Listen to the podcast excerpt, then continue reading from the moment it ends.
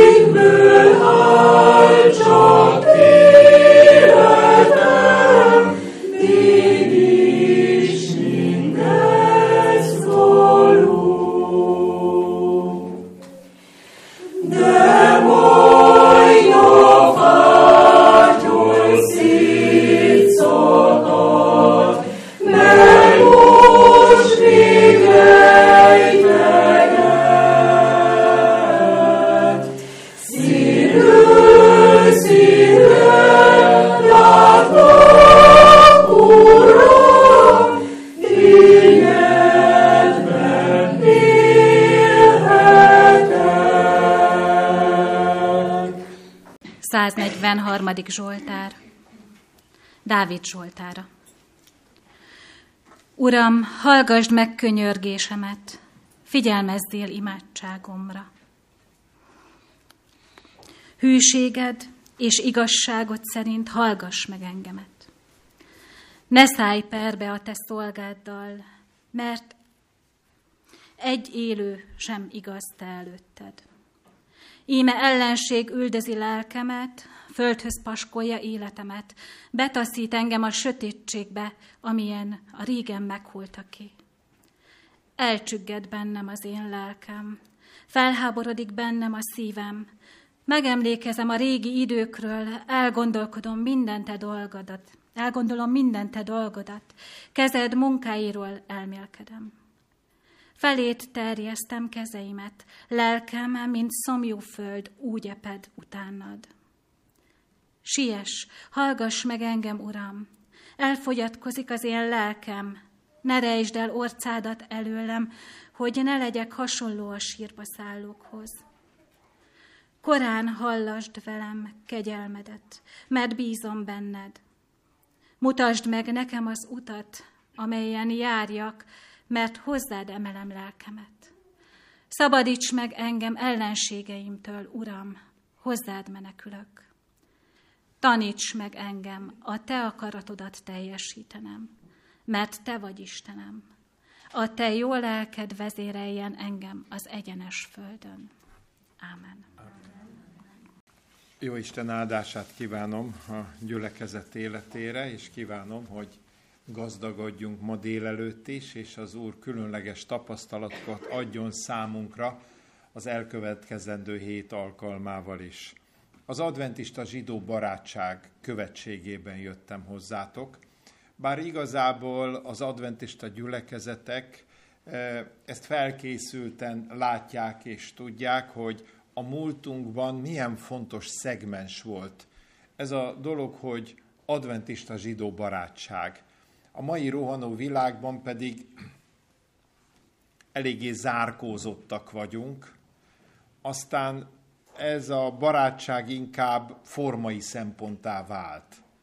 Pedig szeretném a történelmünkből felidézni egy, egy nagyon rövid szakaszt, amiben azt látjuk, hogy az adventista lelkipásztorok mindig lelkiismereti kérdésnek tartották azt, hogy a zsidósággal jó viszonyt építsenek ki. Egy lelkészről szeretnék a holokauszt idején beszélni, tudom, múlt alkalommal Miknai Lászlóról szóltam, ez néhány évvel ezelőtt volt, most pedig Kubinyi Zoltánról.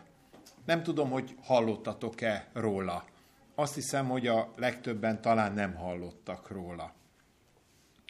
Kubinyi Zoltán egy legendás katonatiszt volt, és azért volt legendás, mert soha nem hordott önmagánál éles fegyvert, és a pisztoly tartó táskája is mindig üres volt. Az volt a elgondolása, hogy nem fegyverrel kell az embernek megvédeni magát. Besorozták lelkészi hivatása ellenére a második világháború borzalmai között, és 140 zsidó munkaszolgálatos vezetett egy táborban.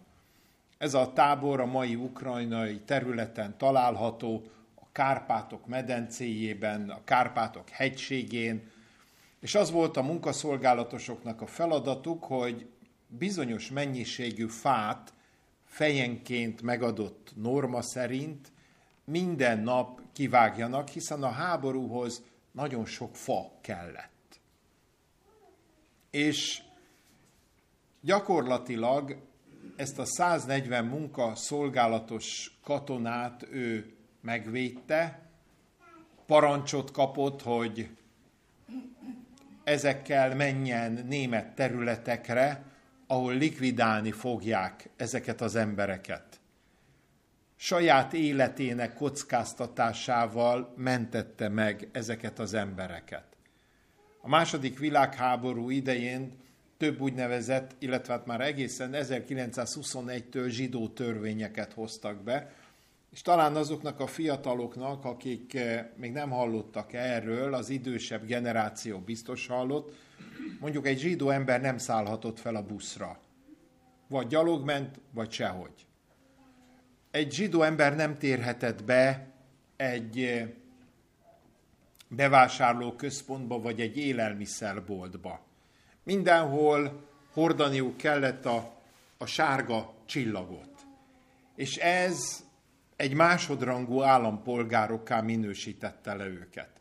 Zsidó ember nem vonulhatott be katonának a magyar királyi hadseregbe, mert ők nem megbízhatóak voltak, ők nekik munkaszolgálatot kellett tölteni.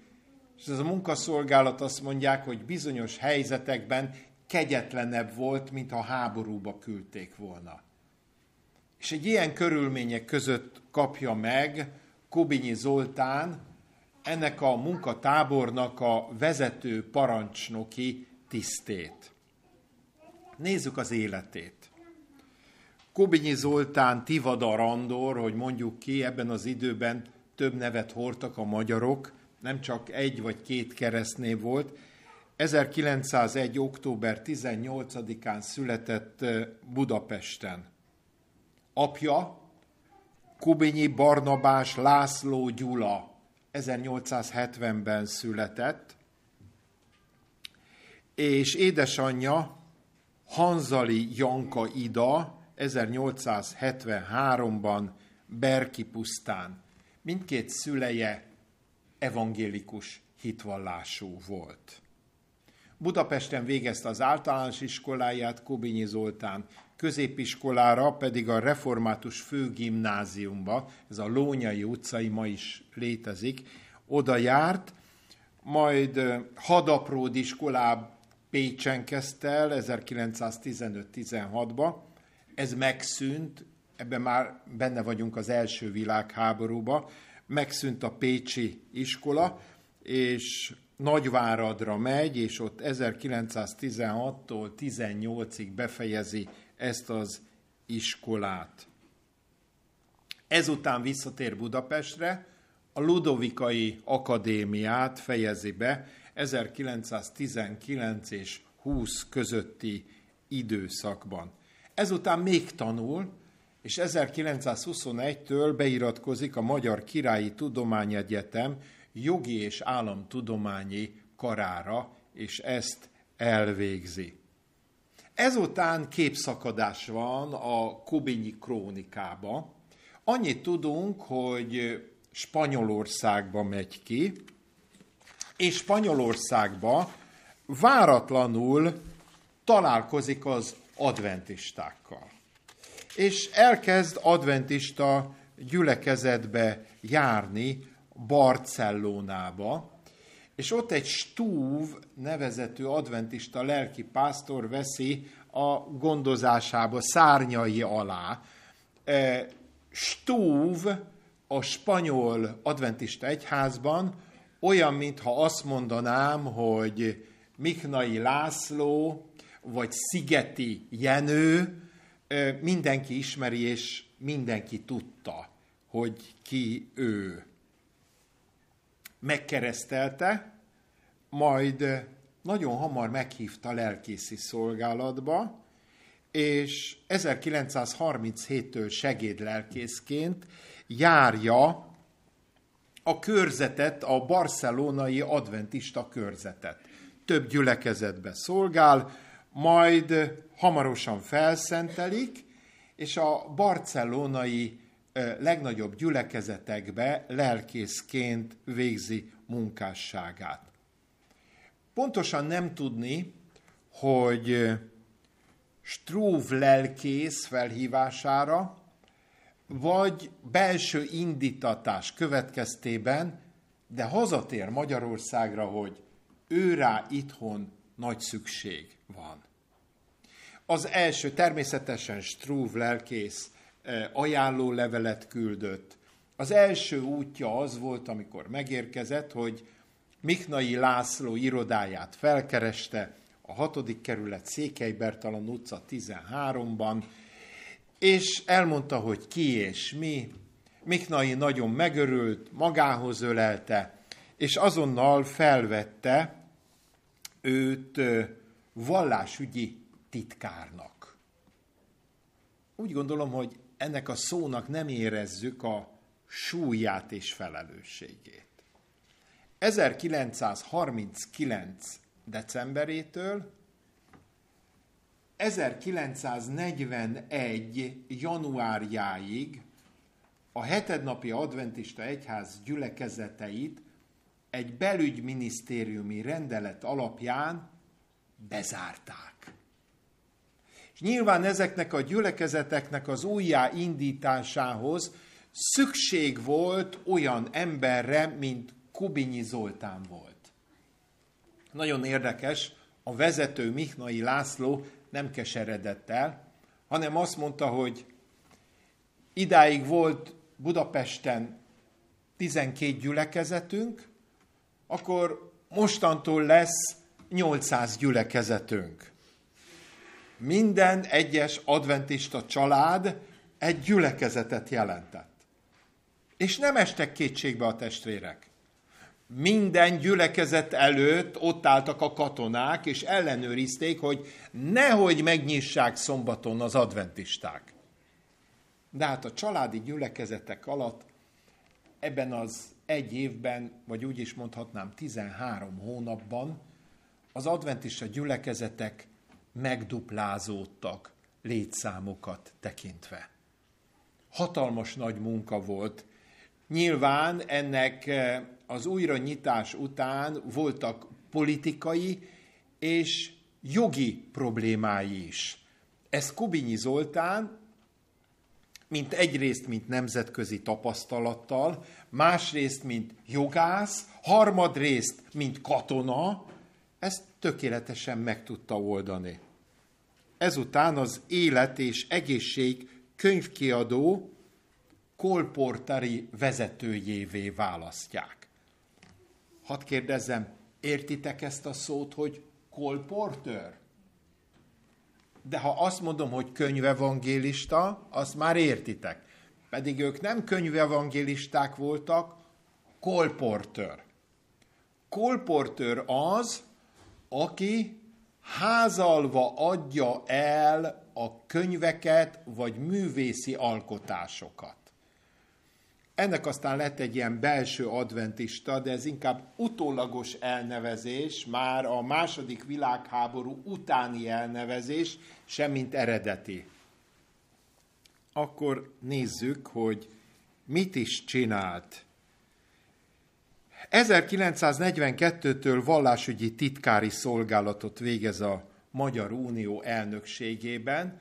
Rendkívül jó kapcsolatteremtő képessége volt, és három nevet a zsidósággal kapcsolatosan három nevet kell megemlítsünk. Miknai László, Pechtol János és Kubinyi Zoltán.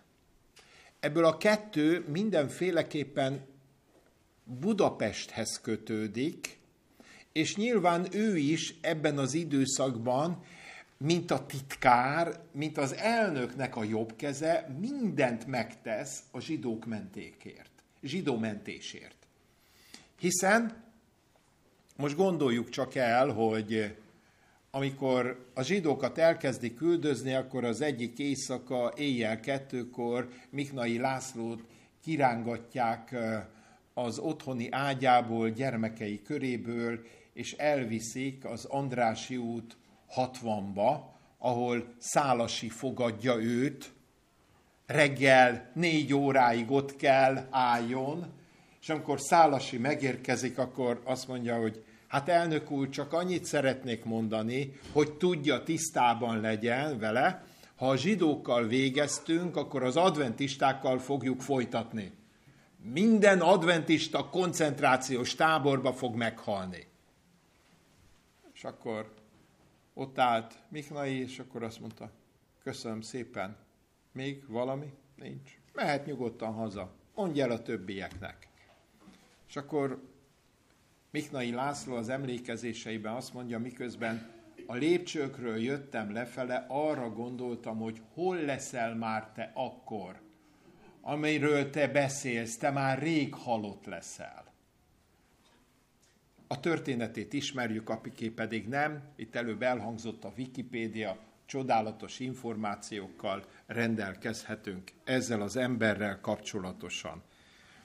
Hiába volt, hiába volt Miknai, hiába volt Pechtol, hiába volt Raul Wallenberg, hiszen Miknai Pechtol és Kubinyi Raul Wallenberggel tartották a kapcsolatot. Wallenberg már a zsidó üldözésnek a vége fele érkezik Magyarországra, és 1944. június 9-én érkezik. Ebben az időszakban, hát el nem tudjuk képzelni, hogy milyen volt Budapest. Hogy milyen volt az élet. Mindenki mindenkitől félt. És ebben az időszakban egy biztos pont volt, az adventisták nem féltek. És tudjátok, testvérek, azon gondolkoznám, soha ne következzen be. Ha egy ilyen bekövetkezne, én nem látom készen magunkat. Félnénk. Félnénk, rettegnénk. És azért nézek ezekre az emberekre csodálattal, mert az Istennel egy olyan közösségben voltak, hogy nem féltek. Besorozták Kubinyit. Tartalékos tiszként beviszik, és nagyon jól tudjuk a történetet, hogy, hogy oda kerül. Akárhogy nem is került oda, gondoljuk csak el, hogy eh, ez egy 200 fős munkaszolgálatos tábor volt, és eh, a partizánok a favágás közben oda mentek a munkaszolgálatosokhoz, és azt mondták, hogy vegyétek el az őreiteknek a, a fegyvereit, fegyverezzétek, lőjétek le őket, és álljatok át hozzánk, akkor túl fogjátok élni a háborút. Ha nem, meg fogtok ti is mind halni. Nagyon érdekes. Ötvenen átszöktek. De senki nem támadt az őrére, de átszöktek. Ilyenkor megtizedelik a tábor lakóit. Azt tudjátok, mit jelent? Mindenki sorba áll, és valamelyik feléről elkezdik. Egy, kettő, három, kilenc, tíz, fejbe lövik. Mennek tíz, megint fejbe lövik. Igen ám, de ezt nem akarta megcsinálni, csak úgy, ha a parancsnoka erre engedélyt ad az előző tiszt. És amikor ment be a parancsnokához egy lovaskocsin, akkor ez a lovaskocsi felborult, és nyílt törés szenvedett a parancsnok. És hát gyorsan kineveztek egy másik parancsnokot, ez volt Kubinyi Zoltán. És Kubinyi tudta, hogy egy olyan táborba jön, ahol az elmúlt napokban ötvenen átálltak a partizánokhoz, és tizedeléssel kellene kezdeni, hogy legyen neki tisztelete. És Kubinyi összehívta a zsidókat, és azt mondta, ide figyeljenek, bajba vagyunk. Nem csak önök, hanem én is. Ha egymásban bízunk, akkor túléljük a háborút. Önök is, meg én is. Nem fogok tizedelni. De ne menjenek el. Ne csináljanak ilyet. Mert ha ilyet csinálnak, annak nagy baja lesz. És Ebben az időszakban volt az, hogy Iszák Gutman is a táborban volt. Mi a zsidóságnak a nagy neveit nem ismerjük.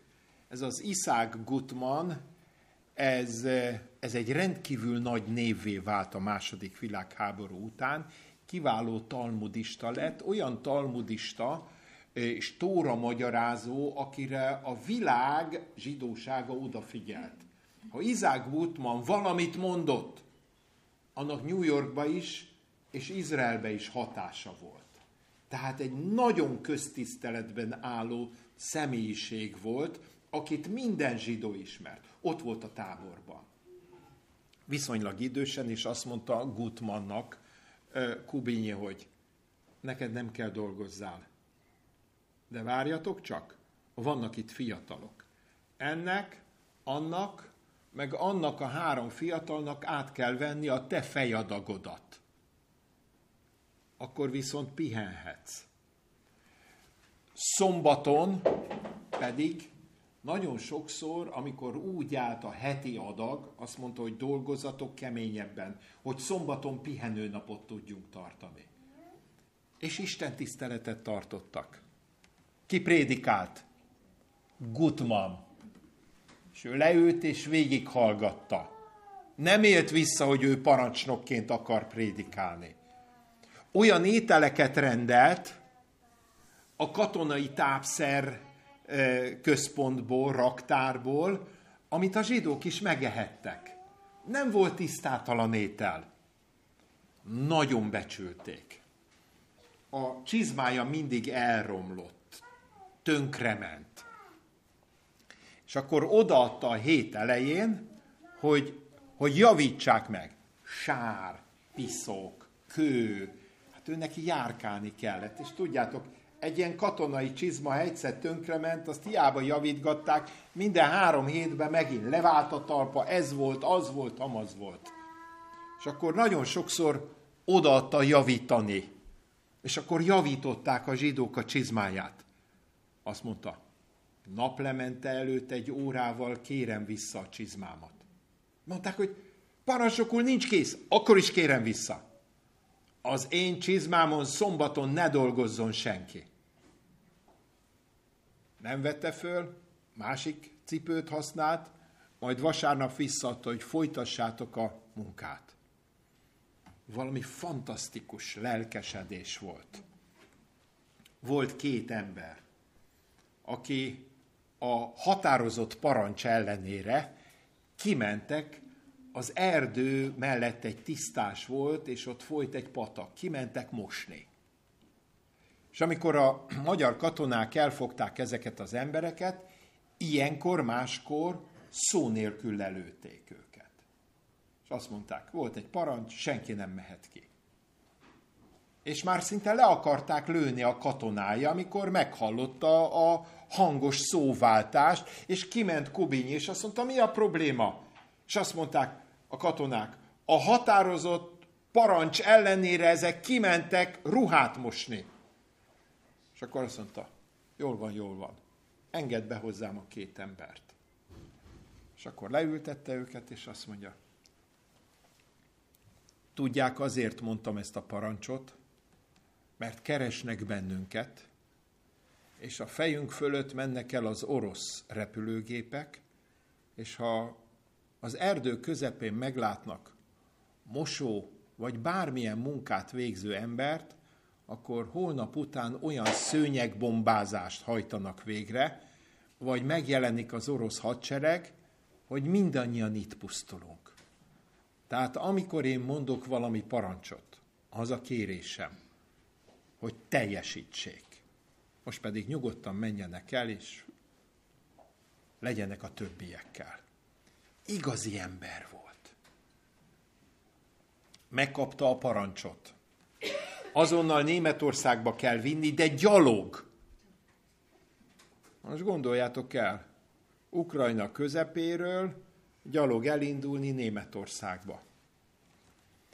És valahol Kassa előtt már a Hitler katonái csatlakoztak ő hozzájuk, tehát esély sem volt, hogy ott más csináljanak, mint amit az SS parancsolt nekik. És akkor megérkeztek Kassára. Halálosan fáradt volt mindenki.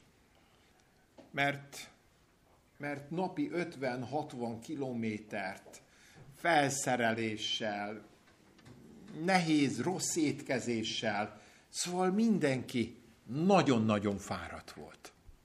Egy helyre fektették be a 140 embert, és valamikor éjjel egy órakor felébredt, És akkor bement az embereihez, és azt mondta, emberek, itt az ideje, hogy hazamenjünk.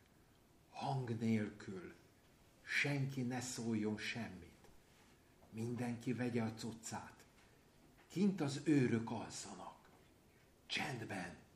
Az életünk függ ezen. És mind a 140 ember kisétált. Kassáról elindultak. És Magyarországhoz Balasagyarmatnál érkeztek meg. Az emberei szerették. Nagyon, és ő is szerette az embereket. És akkor Balasagyarmat előtt hát mindenhol repülők, ágyúk, csata, zaj. A frontvonalon ment ez a 140 halára ítélt.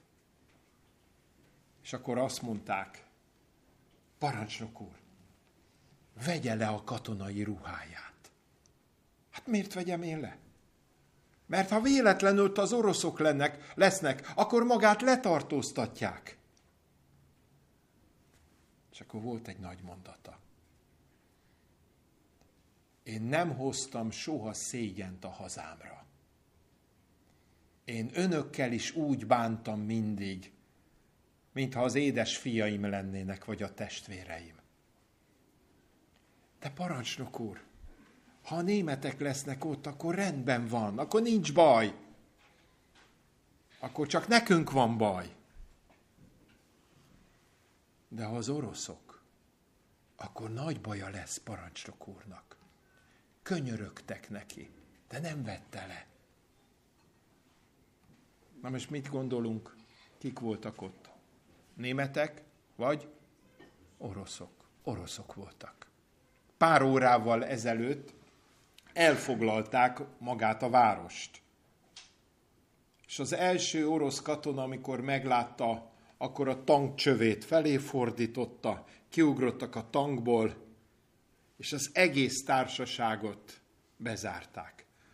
Aztán a zsidók tisztázták magukat, és tisztázni akarták Kubinyi Zoltánt is. És azt mondták, hogy ő egy rendes ember, igen, ő egy magyar katona, de soha nem bántott senkit. Nézzék meg, a pisztolytáskájában nem lesz fegyver, ő egy fegyvertelen katona.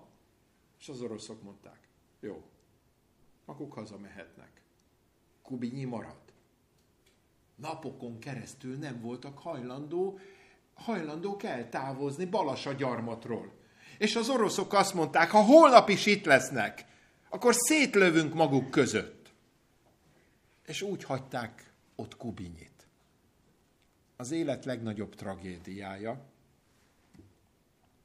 hogy Kubinyit abba a táborba szállították vissza, ahol ő volt parancsnok.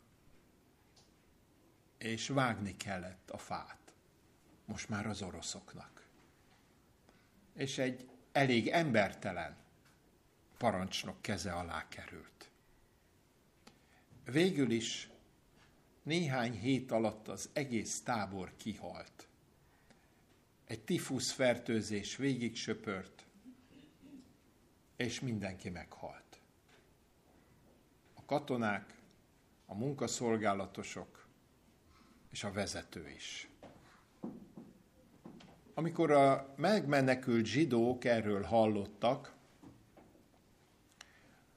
akkor közben elfelejtettem mondani egy nagyon fontos információt, hogy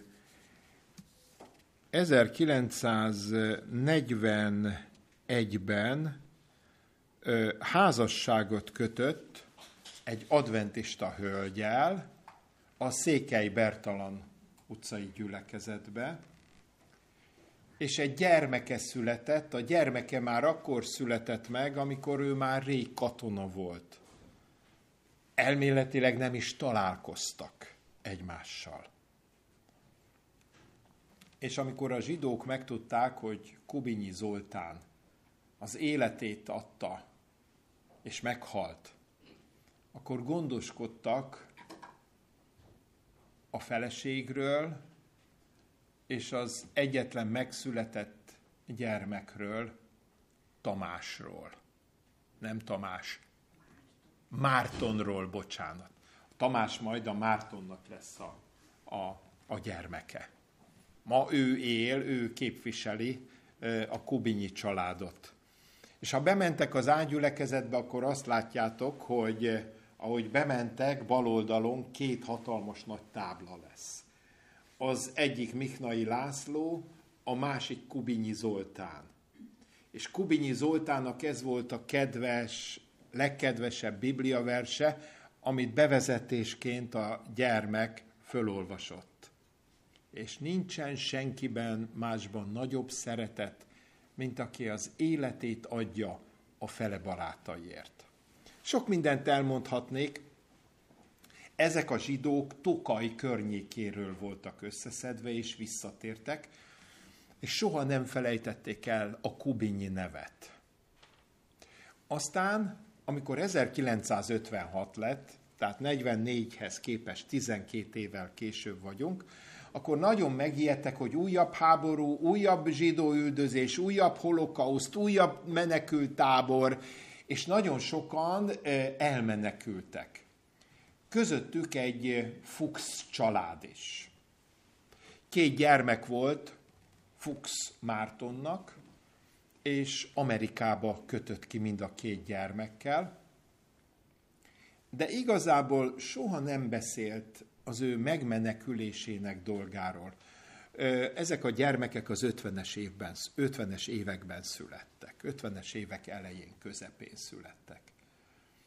És az egyik Márta, a másik pedig Harry. Márta egy nagy könyvtárban dolgozott, és a könyvtárnak az igazgatója azt mondta, hogy holokauszt filmet kellene forgatni, dokumentumfilmet, hogy hogy volt, vannak még holokauszt túlélők Amerikában, és ezek üljenek a kamera elé. Rögtön eszébe jutott, hát az én édesapám is. Egy ilyen túlélő. És a kamerák előtt tudta meg ezt az egész történetet. Később két könyvet írt Fuchs Márta.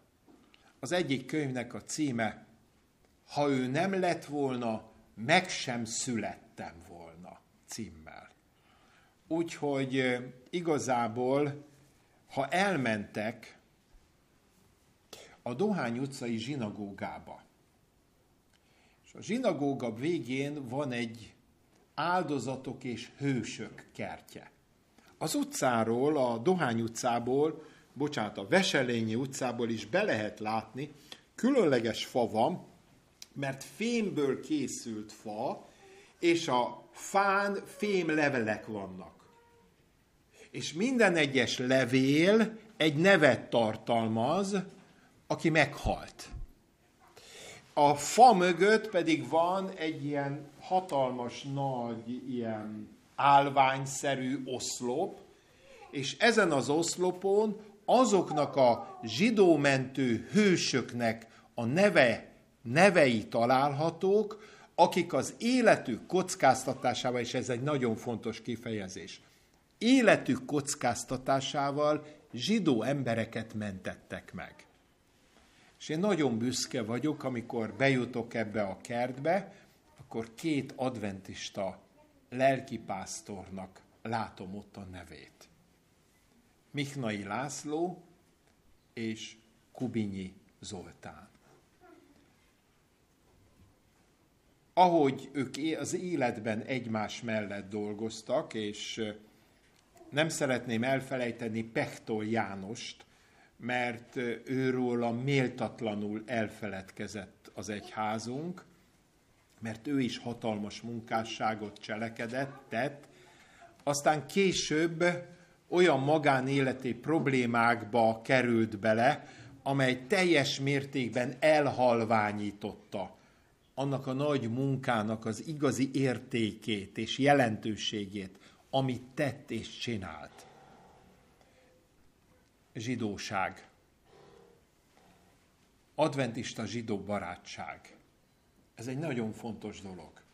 Nem tudom, hogy van-e zsidó ismerősötök. Ha igen, ez egy fontos dolog, hogy jó kapcsolatban legyetek velük. A zsidóságnak a legnagyobb része ma vallástalan. Körülbelül Magyarországon két-három ezer vallásos zsidó él. De tudjátok-e, hogy mennyi zsidó származású ember van ma Magyarországon? Körülbelül 300 ezer. Ennek a 75-80 százaléka Budapesten él. Én azt hiszem, hogy fontos, hogy ezek az emberek is találkozzanak szeretettel, megértéssel. Gyorsan hozzáteszem, zsidó embert nem könnyű szeretni. De mielőtt, mielőtt még, még elkomolytalanodnám, néha még adventistát még nehezebb. Tehát rá kell találjunk a zsidóságra. És csak egy befejező gondolat, mert nagyon elszaladt az időnk. Isten azt mondja Ábrahámnak, és megáldom a téged áldókat.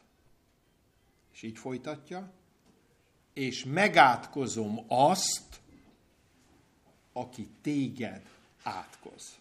Az első pillanatra szeretném, ha figyelnénk, a mondat első része többes számban van. A mondat második része pedig egyes számban. Megáldom az áldókat.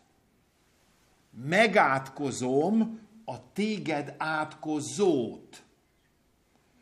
És én büszke vagyok, hogy egy olyan közösségnek lehetek a tagja, akik az élet legnehezebb pillanatában a zsidókat áldó emberek oldalán álltak.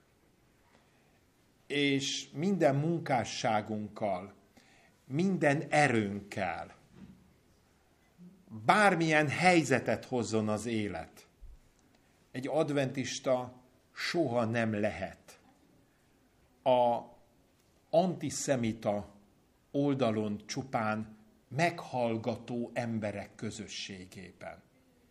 És higgyétek el, ma egy olyan világban élünk, ahol karaktergyilkosságban nagyon sokan részt vesznek. Még büszkék is rá. Mi adventisták a zsidóságon keresztül a názáreti Jézust kell meglátnunk. Mert milyen, milyen nemzetiségű embernek született meg Jézus zsidó embernek született. Hálásaknak kell legyünk sok mindenért a zsidóságnak. És a mindenható Isten ószövetségi népen nagy dolgokat vitt véghez. És mi ennek a népnek vagyunk a folytatói. Vigyünk végbe mi is, Jézus segítségével nagy dolgokat. Tiszteljük és szeressük, az ószövetségi népet, és tegyünk meg mindent Jézus segítségével az ő megtérésükért. Az Úr kegyelméből. Amen. Urunk Istenünk, tenéket köszönjük meg az életet, tenéket köszönjük meg a múltat, és adj nekünk olyan szemet, olyan szívet, amely a múlt értékeit meg tudja ragadni.